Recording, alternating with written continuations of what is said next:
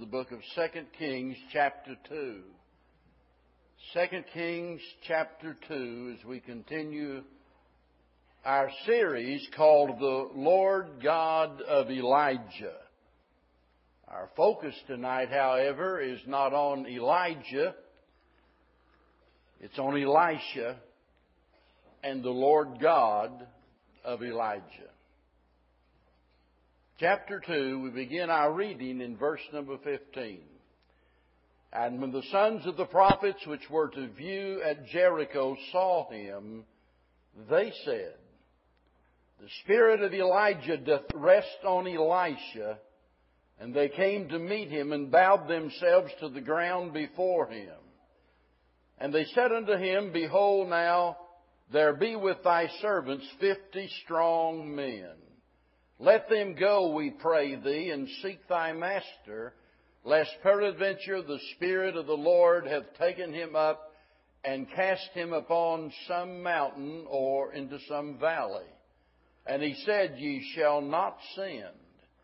And when they urged him till he was ashamed, he said, Send. They sent therefore fifty men, and they sought three days, but found him not. And when they came again to him, for they tarried at Jericho, he said unto them, Did I not say unto you, Go not?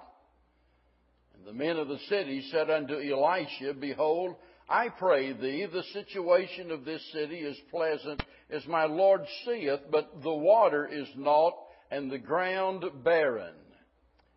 And he said, Bring me a new cruse, and put salt therein. And they brought it to him.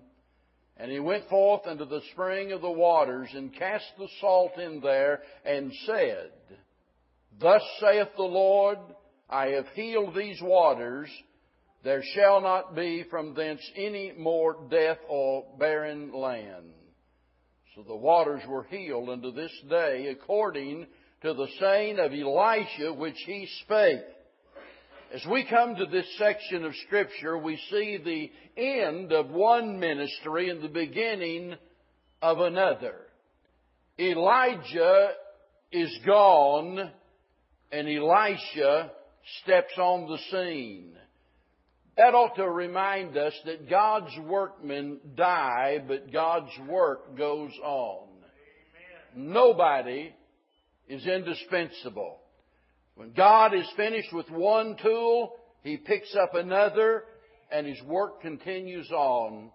And it's been that way down through the centuries. So many times churches have faced the situation maybe of having a pastor that was a very famous, very gifted man at the helm and suddenly he would die or maybe he would move on and everybody wondered what in the world are we going to do now?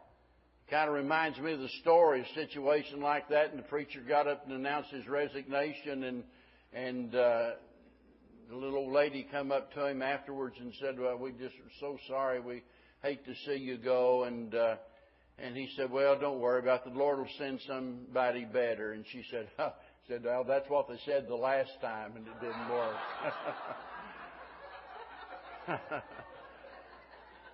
but now. Nevertheless, the work goes on because the work depends on God, not man. Let me ask this question. How many of you remember the first assignment on a new job somewhere? Boy, I do. I can remember years ago when I went to work for the State Highway Department in Missouri, and I'll never forget it.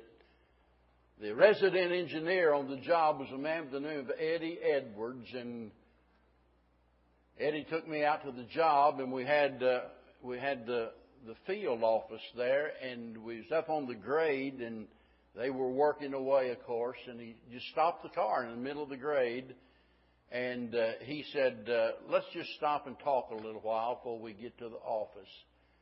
And we talked about some things, but he said, he said, I, I want to tell you right now the most important thing about this job, and that is that if you don't know something, now listen, when you're working with the highway department and you're out there and the contractor's busy building the highway, they're naturally going to come to you when there's a question. But he said, don't ever pretend like you know something you don't. You don't know the answer, then you go to somebody and you find the answer, but don't ever just pretend that you know the answer. That can really be a costly proposition for a contractor. First assignments. Kind of scary, right? You're usually nervous, you're usually uptight, you want to do a good job. Well, this is Elisha's first assignment here tonight. And here we see that, and, and think about it, he's about to step in the shoes of Elijah. Now, those are some big shoes to fill. Can you imagine being the replacement for Elijah that he's gone?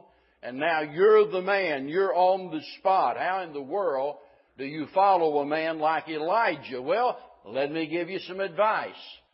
And this advice is good especially for any young preacher.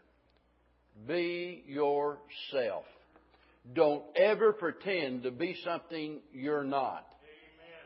Amen. I pastored uh, in Springfield, Missouri, where I was born and raised. And naturally, that's the home of Baptist Bible College. So we we had a number of Bible stu- college students there in the church, and several of them members, but all the time some coming through. And, it's really amazing to watch young preachers as they try to emulate their preacher heroes. And I mean, after you've been in the ministry for a while, you can tell who they've been listening to and who they admire because they try to mimic their gestures and the fluctuation of their voice and on and on and on and and try to sound just like them and what they do is end up making a fool out of themselves. You just be yourself. You see, God created each and every one of us in a unique way. You're different than everybody else in this room. And it might be that you're a Sunday school teacher. It might be that you sing in the choir. It might be that whatever it is, you gotta be you. And so Elisha is not coming out there trying to mimic the ministry of Elijah. That's not it at all. He is simply doing what he does best, and that is what? Following the leadership of the Lord. I mean, here is a, here is a young man straight from the farm that become the servant of Elijah, and now he is the successor to Elijah. And he's depending upon God to open doors. He's not trying to kick the doors down. He's not out there on a street corner somewhere saying, you know, look at me, I'm the great Elisha. I want you to watch me work a few miracles. Uh, uh, do you notice the natural course of this? He's not out there looking for some, some opportunity to toot his horn. He's just in the natural course of things. Difficulties arise and he's put in a situation where God uses him. Are you with me? You see, a lot of times we get really artificial in our Christianity. We got a program for this and a program for that, and everything is so programmed that after a while we develop this professional mentality. I talked this morning about us striving for excellence and working to do our best and to give our best and to do what is best for the Lord. And all of that is important, but it never means that we're trying to mimic the Hollywood crowd or the professional crowd out there. It doesn't mean that at all. So we don't try to run the church like a five star eating place somewhere in the sense that we are seeker friendly. We just try to be us and follow what God would have us to do. Now notice what happens here, and here's something you need to remember and that is whenever you commit to serving God, mark it down. It won't be long before you have an opportunity to prove yourself. He said to Elijah, I'm going to follow you wherever you go. And last week we looked at those four crossroads. Right in the beginning, Elijah said, Well, you stay here. I haven't done anything. You stay here. And, and he's putting him to the test. And in each instance, he's determined that he's going to continue following the Lord. Here is a man who is committed. And when you're committed, mark it down. God's going to put you to the test. He's going to see if you really mean business or not. You come forward at the end of the invitation and you, you commit yourself that I'm rededicating my life. I'm going to serve God. I'm going to do this. I'm going to do that. Let me tell you what God's going to do. God's going to put you to the test. You say, well, I'm going to start witnessing more. God's going to put you to the test. That's what happened. Now I want you to notice the problem, first of all. Now remember, it had gone three and a half years without rain, but since then it has rained. But problems still existed. Now listen carefully to what I'm saying. Sometimes we can do some things that we can't undo. Sometimes, even though God forgives us of our sin, there are some lingering after effects of the sin. Are you with me? In other words, you can go down here in a bar room, get in a bar room fight, and some guy cuts you all up with a knife. The Lord can forgive you for being there, and He can heal you of your wounds, but you've still got scars. And when we sin, a lot of times, we don't understand it later on. Well, I sinned. I asked God to forgive me. Now look at these problems I've got. There are some lingering effects, and that's what we see. There is evidently an abundance of water, at least in surrounding area. Notice in verse 19, he says things there at Jericho looked pleasant. But, as good as it looked, notice what he says here he describes it, verse 19, the water is naught. That means it's bad. It's unfit for consumption. Now folks, that's a serious problem. When you don't have good drinking water, you're in trouble. Water, physically speaking, is the most important thing in the world. You can't survive without water. Bev just got back from a cruise and she was telling us there in Egypt and different places and they get off and they go out on one of the tours and they tell them, don't drink the water, don't eat the fruit off the vegetable stands. Take bottled water with you. The quality of the water is extremely important and here they have water, but notice the water is unfit for consumption. So they need something that they can't do without. Now, it might be that your problem tonight has nothing to do with water. But you have a problem that involves something that you cannot do without. That's certainly true if you're unsaved. You got a big problem. You can't do without what the Lord has to offer but it's also true of every child of God. You see, as we look at this, it shows us just how helpless, just how dependent we are upon God, and we ought to never forget that, folks. A simple thing like water. I mean, nobody's talking about silver and gold and diamonds and pearls. It's water. Helpless with, without water. I don't think we understand how helpless we really are. Don't ever brag about being a self-made man. I mean, that's nothing to brag about, I'm telling you. We are so weak, we are so helpless, and that's why Jesus said, without me, you can do nothing. Our next breath depends upon the Lord. Notice the place where this took place? Jericho. Jericho is a city that had been rebuilt in disobedience to God.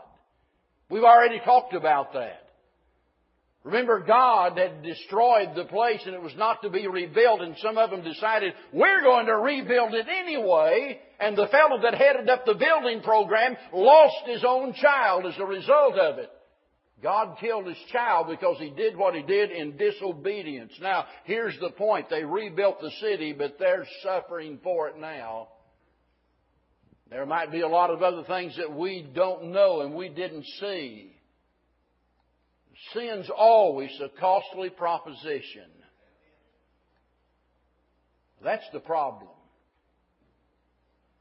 They are without something they've got to have. Notice the people now that's involved in this story. It, it, it's initiated, notice, by the sons of the prophets. These are the preacher boys. These are the guys in Bible college, so to speak. And notice that they recognized Elisha is now endued with power from God. I mean, I don't know exactly how they know that. We don't read of him working any miracle or anything like that. But they understood. It might be by divine revelation, but whatever the case, they understand that he is the, the heir to the ministry of Elijah. We need to remember that. Although we're not miracle workers, mark this down, folks, we ought to live in such a way that other people can see that we represent the Lord Jesus Christ. That ought to be crystal clear to the people that you work with, the people you go to school with. It ought to be crystal clear to your family and to your neighbors. We'll never be able to reach them effectively until they see something of Christ in us. And these men saw something of God in Elisha. And notice what they do. In their first request here, they say, we've got 50 strong men and we want to send them out on a search party for Elijah. I mean, they knew that Elijah had been taken away, but they don't know where. And so they feel like it's their duty maybe to go out and to look for him. And it's a bit humorous where they say, you know, who knows, the Spirit may have taken him away. Notice verse 16 and cast him upon some stone uh, or upon some mountain or into some valley. And uh, we got to go find him. And notice what Elisha says. Elisha says no. That was the first response here. No. Now notice these men recognizing that he is God's appointed leader at this time. In other words, they recognize his authority. They're not launching out on their own. They're coming to the proper authority. We ought to always do that. But when they come to him, they don't get the answer they want. I can't tell you how many times people come to me, you know, as their pastor and say, well, pastor, you know, this is the situation, what should we do? And you tell them what they ought to do, and then they do just the opposite. Now, you see, there's a lot of folks that they really don't want you to tell them what they ought to do. They just want to hear you to hear the complaint, you see. So they come to him, they say, look, we've come up with this idea, we're going to send out a search party. And he says, no, don't go. So what do they do? They decide they're going to go anyway. I mean, they are determined. And so they come back to him again and we want to go. Now notice what happens here. This time he says, have at it. Go ahead.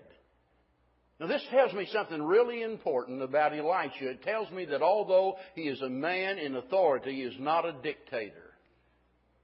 I've seen pastors leave churches because the church refused to follow their leadership. They would vote on some issue and the, and, and the pastor was all for it and the church, the majority, was against it. And the pastor got so bent out of shape he just resigned and tried to justify his leaving by saying, well, they wouldn't follow me. I can't do anything there, so I'm just going to leave. A pastor shouldn't be such a big baby, for one thing. Now, let me tell you, it does hurt. I'll say that. It does hurt. But I mean, that, how stupid is that? That's like a parent saying, well, I got a teenage son and, and he just won't do anything I say. I, I'm, I'm just going to kick him out in the street. You don't do that. You don't disown your children because they won't listen. You stay there and you love them and you work with them. And that's what pastors ought to do. But it's interesting that he says, and listen, he knows their mission is going to fail, and yet he says, go ahead. Now, God has done the same thing on several occasions. You remember, they finally said, well, we want a king. We want to be like all of the other nations. And And God, of course, was His will was, you don't need a king. I'm your king. You don't need to be like all the other nations. But finally, God says, okay, give them what they want.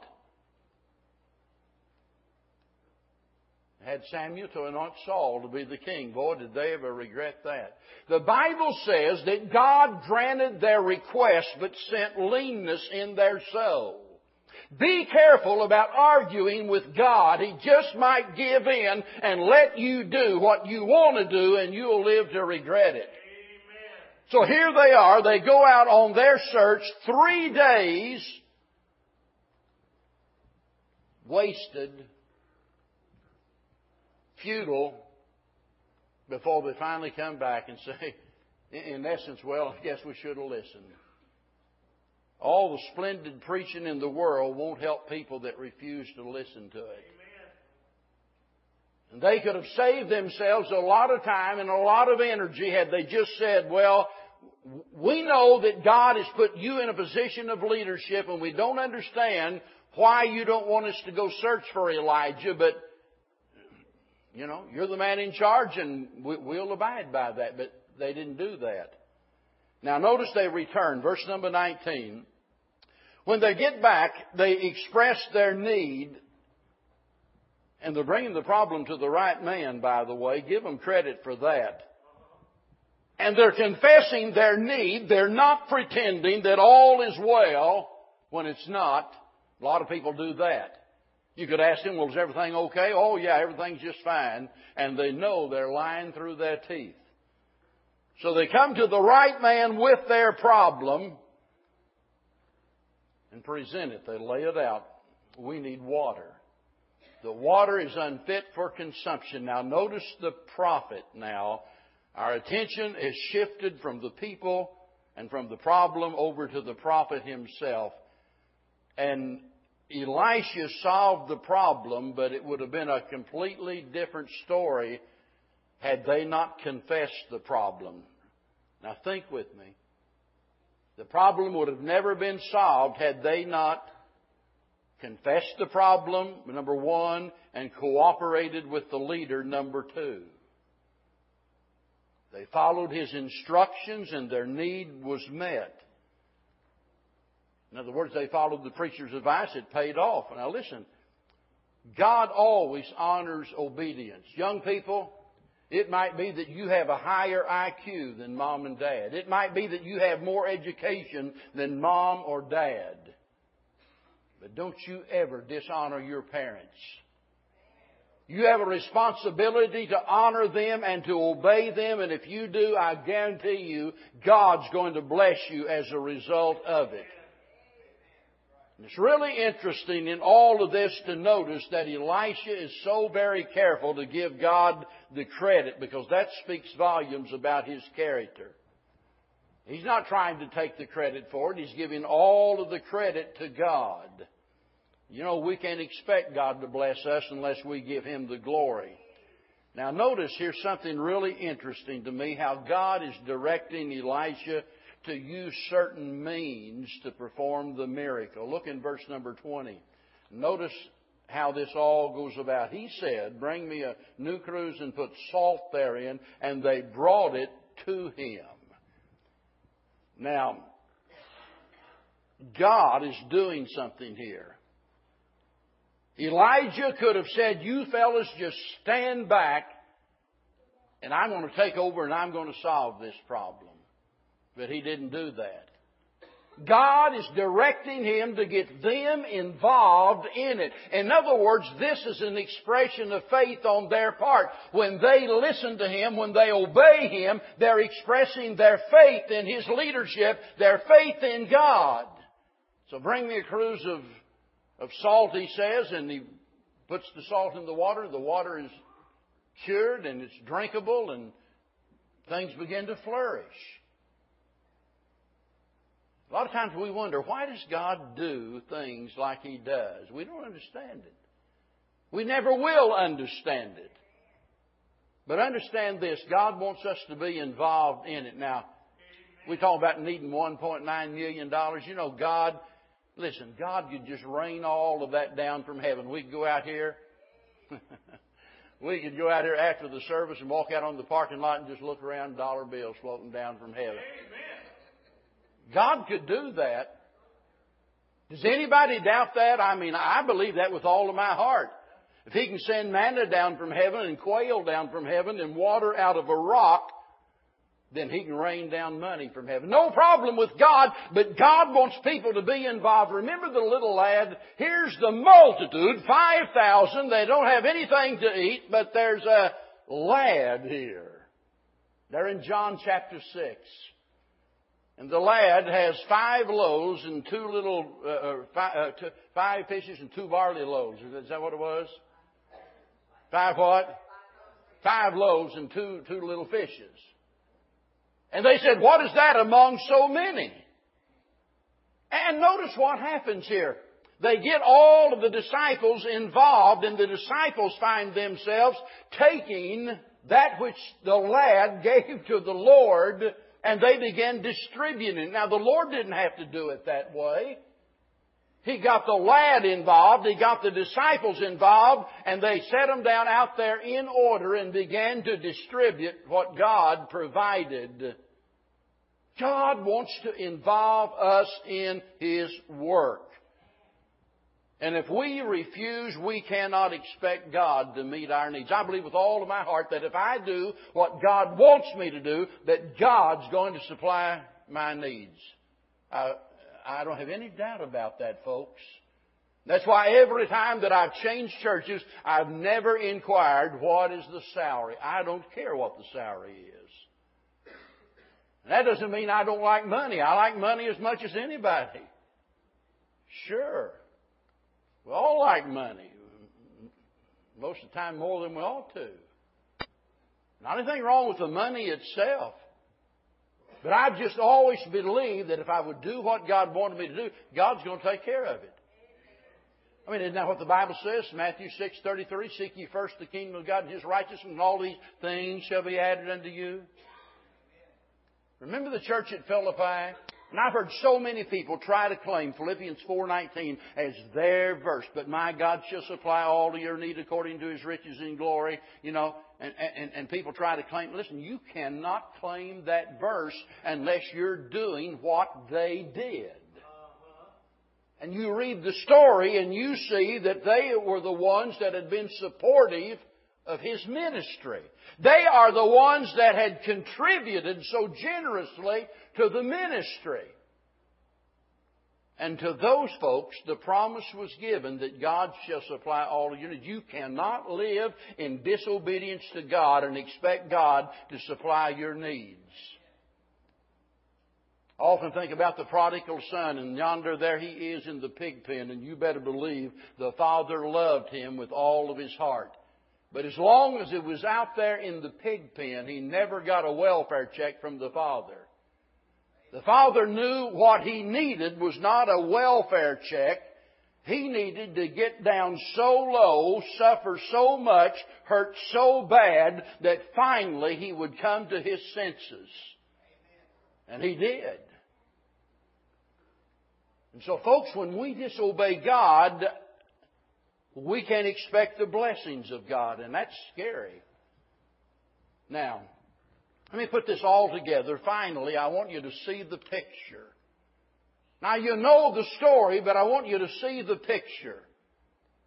And over and over again, you, you hear me make reference to what Paul said over in Romans chapter number 15 verse 4. Here it is. I think one of the most important verses in the Bible. Because everything in the story we've looked at tonight is for us. And here's why I say that. For whatsoever things were written aforetime were written for our learning, that we, through patience and comfort of the Scriptures, might have hope. Think about it. God wants you to have hope tonight. Maybe you're here with a situation, with a problem, and you, I mean, there seems to be no solution whatsoever. And God wants you to know there is hope. This story that we've just talked about tonight is symbolic of our problems. Our problem might be different in nature. It might not have anything to do whatsoever with Jericho, might have nothing to do with water or anything like that, but we all face problems. And God wants us to know there's hope. That's why this story is recorded here. God didn't have to tell us this story. God didn't have to preserve this truth for us. God wanted this recorded in His Word so that here we are, thousands of years later, reading this, and that we might have hope. Now, let me mention three things about this picture. Number one, we all face problems we cannot solve. Life is full of problems. Job said, man, this morning woman is a few days and full of trouble. Sin, of course, is at the root of all of those problems. Man is a sinful being and, and, and, and corrupt in his heart, and it's revealed in numerous different ways. And you look at the world and wonder, what's wrong? What's wrong is, is sin, folks. Sin brought a curse upon this earth, and we live in a fallen world. We all wish it was better, but it's not. It's a fallen world. It's the only world we got right now. This is where we got to live, and there are going to be problems. And if you're looking for a problem-free life, I got news for you. You're going to live your life in sad disappointment. Secondly, secondly, we see in this picture here that the sin problem is a big problem and of a serious nature. We're talking about a city here. We're talking about thousands of people here that are in need. Sin has created an international crisis. And it goes beyond the physical realm, folks. This is a spiritual problem that we're talking about. And if it's not solved, it will result in utter and total ruin. Have you ever thought about the tribulation period, how awful it is? Jesus said it's a time like no other that's ever been on the earth. It's going to be so bad that they're going to be rationing food. Some people resort to cannibalism, literally eating the flesh of their own children to survive. You say, how could people do that? Because in those days there will be no natural affection. Parents are not going to feel any particular attachment to their children. They'll literally eat their own children. What is at the root of all? It's sin, folks. That's what I'm talking about here. Those people that rebuilt Jericho might have thought to themselves, well, it ain't no big deal. I know God doesn't want it rebuilt, but we're going to do it anyway. That's what always gets us in trouble. And then thirdly, our problem can only be solved by trusting God and obeying His Word. I got to tell you, folks, there's no other solution. You can have all of your programs, all of your plans, and so on and so forth, but it all boils down to that. Until we're willing to trust God, until we're willing to obey God, we don't stand a chance in solving our problems. Amen. Let me ask you tonight do you see your need? You say, well, I can't really think of any need in my life. Well, you're probably in trouble. Do you see your need tonight? Now, don't think about the needs of those people back in Jericho. Don't think about the need of the person sitting next to you tonight. Do you see your need? Number two, are you willing to ask God for help? If you're not willing to ask God for help, you're not ever going to find a solution to your problem. You see, a lot of folks see the need, but they won't go to God with it. Uh, you know, they'll sit back and complain about the problem, but they never really take the problem to God. In other words, here's what happens. They want God to fix the problem, but they don't want to fix their relationship with God. And it doesn't work that way. As I said this morning, everything boils down to our relationship with God. Our love for others depends on our, our love for the Lord, you see. So do you see the need? And are you willing to ask God for help? Now here's the third thing. Asking God for help is one thing. Doing what God says is another. Are you willing to obey God? I, I, I, I couldn't help it. When I left this morning, I thought to myself, I thought to myself, I just wonder. I mean, one man responded. He responded out of grief, requesting prayer. But I couldn't help but wonder when I left if if maybe nothing in that message had anything to do with anybody in the whole service. Uh, I mean, we covered a lot of different topics this morning.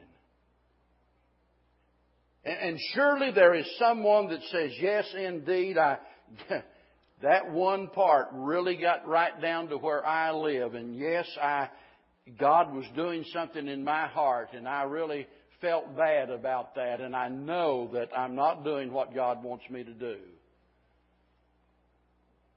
So, what are you going to do about it? And you can't be neutral, folks. You're either going to obey God or disobey God. Do you see the need? Will you go to God with the problem? Then will you obey God whenever He tells you what to do? That's what it all boils down to. They said, We got a problem. Elisha said, in essence, I've got a God. My God can meet your need. But you got to do what I tell you to do. Go get a cruse and put some salt in it. And they did. You see, folks, if we're not going to listen to God, we don't stand a chance. But if we'll listen to God, if we will obey God, if we will trust God, we'll never have a problem he can't solve. Never have a need he can't meet. Meet. He's that kind of a God. Amen. He's able to do exceeding abundant above all that we could ever ask or even think. Remember, He wants you to have hope. But you've got to trust Him. You've got to obey Him. Let's stand together. Father, as we think back on this ancient story tonight and we reflect on your great power, and as we think about your concern for those people back then, it reminds us, Lord, that you really do care about people. And there's nobody here tonight that you don't care about. Nobody here tonight that you don't love. There's nobody here tonight with a problem that's so bad but what you can't solve it. Every success, Lord, is due to you, every failure to us. So tonight, help us, Lord, to be honest about ourselves. Help us to see the need. Help us to ask for help. And help us to do what you tell us to do. For some unsaved folks here tonight, maybe that might mean they would put their faith in the Lord Jesus Christ and trust His shed blood for the forgiveness of their sins. For some wayward Christian tonight, it would mean that they would repent of their sins and start obeying and following as you guide them through your word. So, Lord, may you be glorified in what's said and done here this evening. May we respond in a way that would please you, for we ask it in Jesus' name. As we stand, as we sing, if God's dealing with your heart, would you come just now? Come on.